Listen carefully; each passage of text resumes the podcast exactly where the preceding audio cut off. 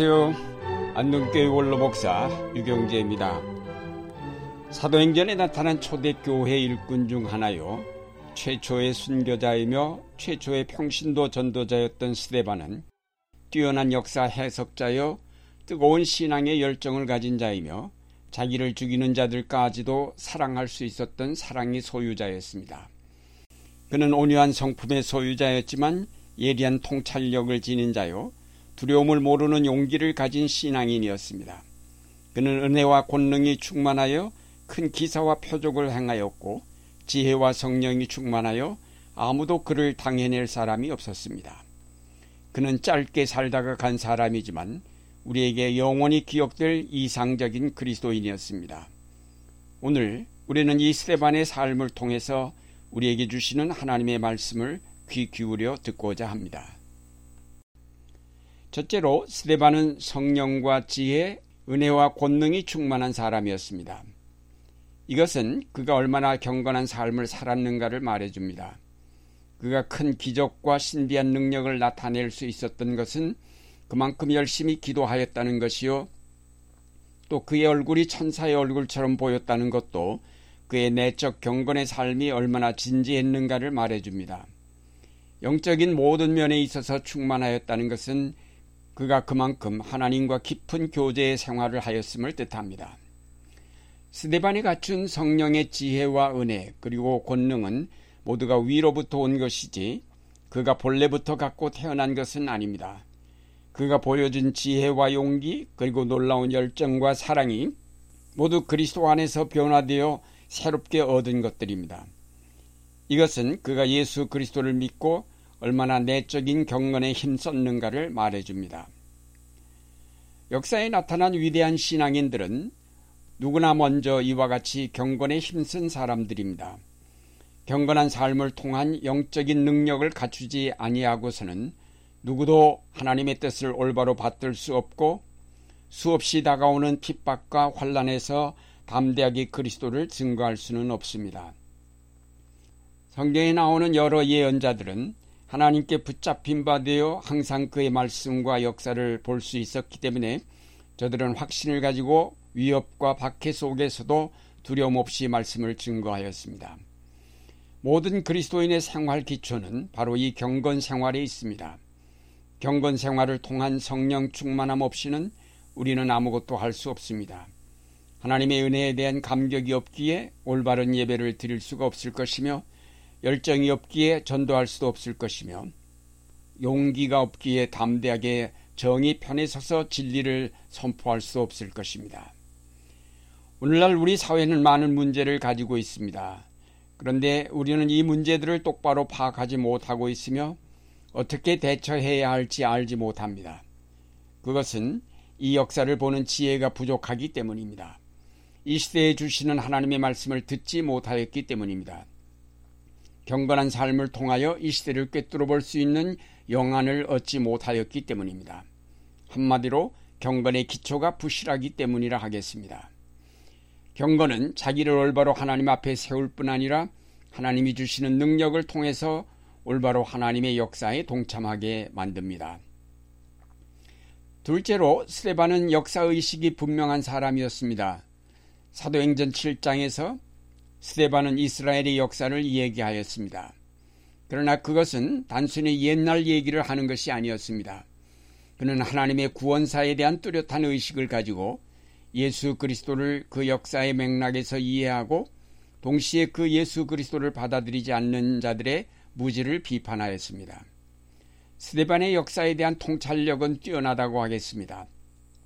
예수 그리스도를 구원사의 중심으로 본 것이나 이스라엘의 역사를 폐역의 역사로 보고 그러기에 그리스도를 통한 은총이 필요함을 역설한 것은 그의 역사에 대한 올바른 인식을 말해줍니다.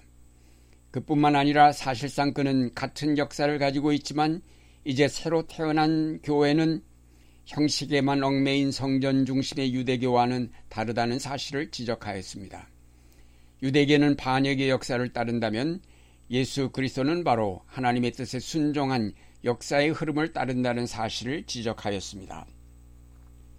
스테반의 설교를 듣던 사내들인 공의 회원들이 격분하여 이를 갈았다고 하였습니다. 스데반의 역사 해석이 그들을 격분시켰습니다. 마침내 그들은 스데반을 성 밖으로 끌고 나가 돌로 때려 죽였습니다. 스데반의 역사 해석과 함께 그의 순교는 사실상 그리스도 교회와 유대교가 함께 할 수 없음을 분명하게 한 역사의 분기점이 되었다고 하겠습니다. 우리가 예수 그리스도를 믿는다는 것은 이런 하나님의 역사에 대한 통찰을 뜻합니다. 예수 그리스도는 이미 만세전에 예정되었던 분이요. 이제 때가 되어서 오셔서 십자가를 지신 분이요. 그리고 부활 승천하셔서 현재 하나님의 우편에 계시고 다시 마지막 때에 오실 분입니다.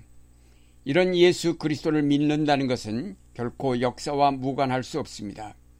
역사란 그런 의미에서 과거에 관한 것만이 아닙니다. 그것은 하나님의 미래를 내다보는 창입니다.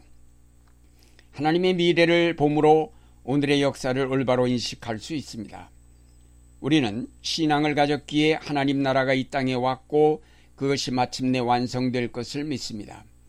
따라서 현재의 세계의 역사가 그리고 이 땅의 역사가 암울하고 불의와 억압과 거짓으로 가득 찬 것처럼 보여도 낙심하지 않는 것은 여기에 하나님의 나라가 임하였고 그것은 마침내 이 땅의 모든 어두움과 거짓과 불의를 몰아내고 하나님의 통치가 완성되어 참 평화로운 날이 이를 것을 믿기 때문입니다. 이것이 우리가 갖는 역사의식입니다. 이런 역사의식은 따라서 스테반이 형식주의에 빠져버린 율법 종교를 비판하고 거부해버린 것처럼 오늘날의 모든 불의와 거짓 세력에 대해 아니오라고 분명하게 선언하게 됩니다. 신앙은 역사에 대한 바른 인식입니다. 영의 눈을 떠서 저 아득한 옛적부터 이루어져 온 하나님의 은총의 역사를 보며 또 머지않아 오실 재림의 주님을 바라볼 때 우리는 부끄럽지 않은 하나님의 자녀가 될 수 있습니다. 끝으로 스데반은 사랑과 용기의 사람이었습니다. 그의 마지막 순교하는 모습 속에서 우리는 참된 신앙인의 아름다운 모습을 봅니다. 그는 비록 죽임을 당했지만 그를 죽이는 자들과 비교해 볼 때에 진정한 승리자는 바로 죽임을 당한 스데반이었음을 알게 됩니다. 적대자들은 스데반의 설교를 듣고 마음의 찔림을 받았습니다. 그러면서도 회개하고 돌이키는 대신에 격분하여 이를 갈았다고 하였습니다. 이들은 자기들의 잘못된 전통을 고집하다 보니 이를 반대하고 비판하는 자는 모두 때려 죽여야 마땅하다고 판단하였습니다. 이는 독선입니다. 저들은 마침내 스데반을 이끌어내어 돌로 쳤습니다. 이들과 반대로 스데반은 너무도 침착하고 담대하였습니다. 흥분한 적대자들 앞에서 그는 그들의 격분과 그들의 살기를 본 것이 아니라 하나님 우편에 계신 인자이신 예수 그리스도를 바라보았습니다.